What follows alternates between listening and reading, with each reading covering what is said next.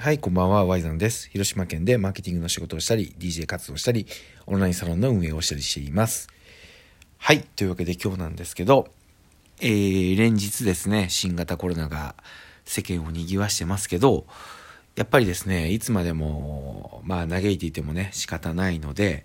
この、この状況をうまく、うまくと言ったらね、ちょっと表現難しいんですけど、この状況を追い風にできるかどうかっていうのは今後のインターネットが、えー、どんどん発達していく社会において自分の仕事をどんな風にですね捉えているかっていうことが考えるきっかけになるんじゃないかなというふうに思っています。その中でやっぱり知識として知っているか知っていないかによって大きく選択肢が変わってくるなっていうところをすごく思うわけですよね。例えば僕が今回すごく思ったのが、ま、もうねだいぶ世間には浸透していっていますけどクラウドファンディングだとかあとはあの YouTube の投げ銭システムとかそういうことを知っているか知ってないかで打つ手が大きく変わってくるなっっていうのを思うんですね。今回、まあ、非常に残念なことにですね、いろんなアーティストさんが、えー、公演の中止、延期を余儀なくされているんですけど、その中で、無観客でライブをやるっていうような取り組みが、すごくこう出てきているんですよね。で、中にはもうほぼほぼ負債をかぶってファンのために実施をするっていうようなアーティストさんもいれば、クラウドファンディングで、えー、そのライブの開催費を募るっていうような取り組みをするアーティストさんもいて、まあこれいずれにしてもですね、通じることはものすごい逆境なわけですよ。具体的なところでいくと、えー、っと、これね、僕ちょっとこの、えー、っと、音楽グループ、ヒップホップグループなのかな？あのー、あんまりね、知らなかったんですけど、えっ、と、 BAD HOP っていうグループが横浜アリーナ、3月1日に横浜アリーナで、えー、ライブを行う予定だったんですけど、そのチケットを全て払い戻して、えっ、と、無観客でライブを行ったらしいです。で、このグループはですね、えっと、メンバー個人がですね、運営するグループだったので、えー、スポンサーとかが特についていたわけじゃなくですね、ライブの制作費が1億円超えだったということで、チケットはですね、完売していたらしいんですけど、中止っていうところで、えー、全額払い戻しっていうのを実施したらしいです。でですね、その、まあ、ライブをね、中止にして払い戻しだけだったら、公演キャンセルっていうところで、大体まあ負債が3000万から4000万で済んだらしいんですけど、やっぱり、ここで、えー、無観客でもライブをやるっていう選択をしたがために、ライブの開催費が、まあ、1億円かかってしまったと。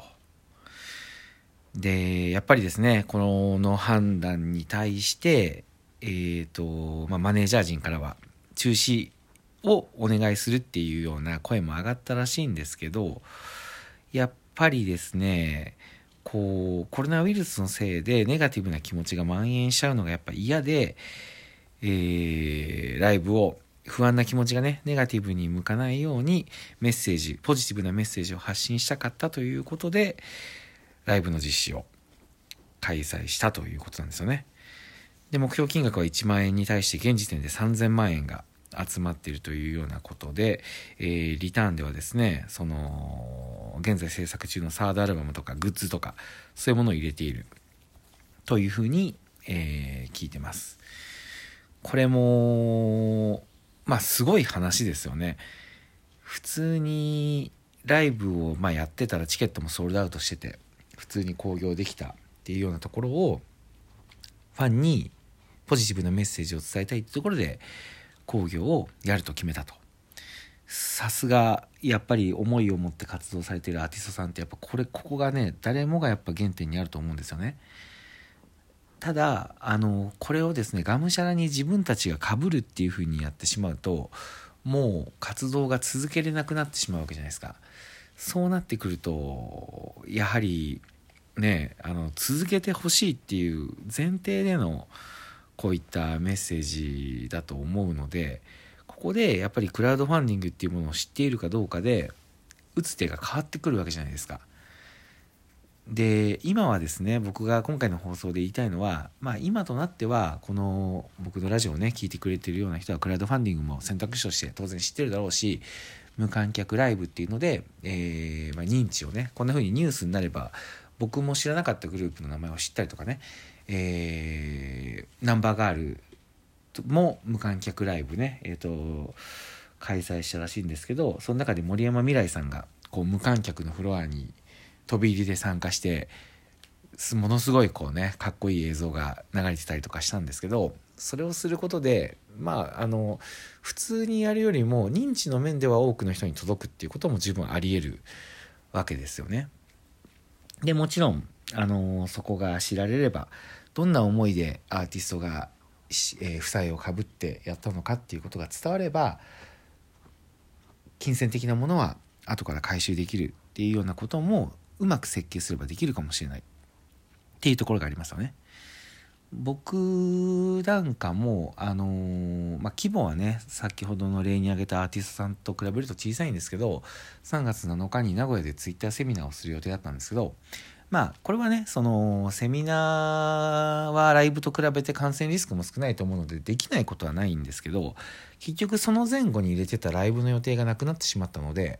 まあ、正直交通費、名古屋往復っていうのを負担して開催するっていうのは、正直僕も、ね、その、まあ、できないことはないんですけど、そこまでしてやるの、ことなのかなっていうところがあって、まあ、うん、すごいちょっとね、悩んだんですけど、まあ中止にすることにしたんですよね。まあ自粛というよりかは、もう、その、運用面での効率的な意味での中止ですね。ここは、あの、別にかっこよくないんで正直に言っときたいんですけど、ただ、まあそうすることで、その、結局、その時間をなかったことにするのもなんだなと思って、まあオンラインでね、この際、えー、セミナーをやろうっていうふうに頭を切り替えてでこれをやろうと思ったのはもともと僕そのセミナーで収益がね、あのー、出たらその会場を使わせてもらってる以前このラジオトークでも話したんですけど今僕の友達がクラウドファンディングを作ろうと挑戦しているところがあってそれに全額寄付しようと思って、えー、そのクラウドファンディングやってる彼の、えー、とサムのね会場を使わせてもらおうと思ってたんですよね。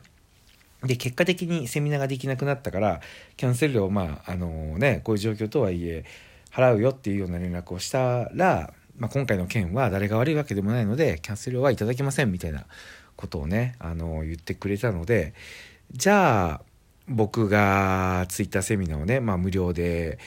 開催することができて、かつ、えー、そのセミナーの中で、まあ、今回はね、えっ、ー、と、クラウドファンディングっていう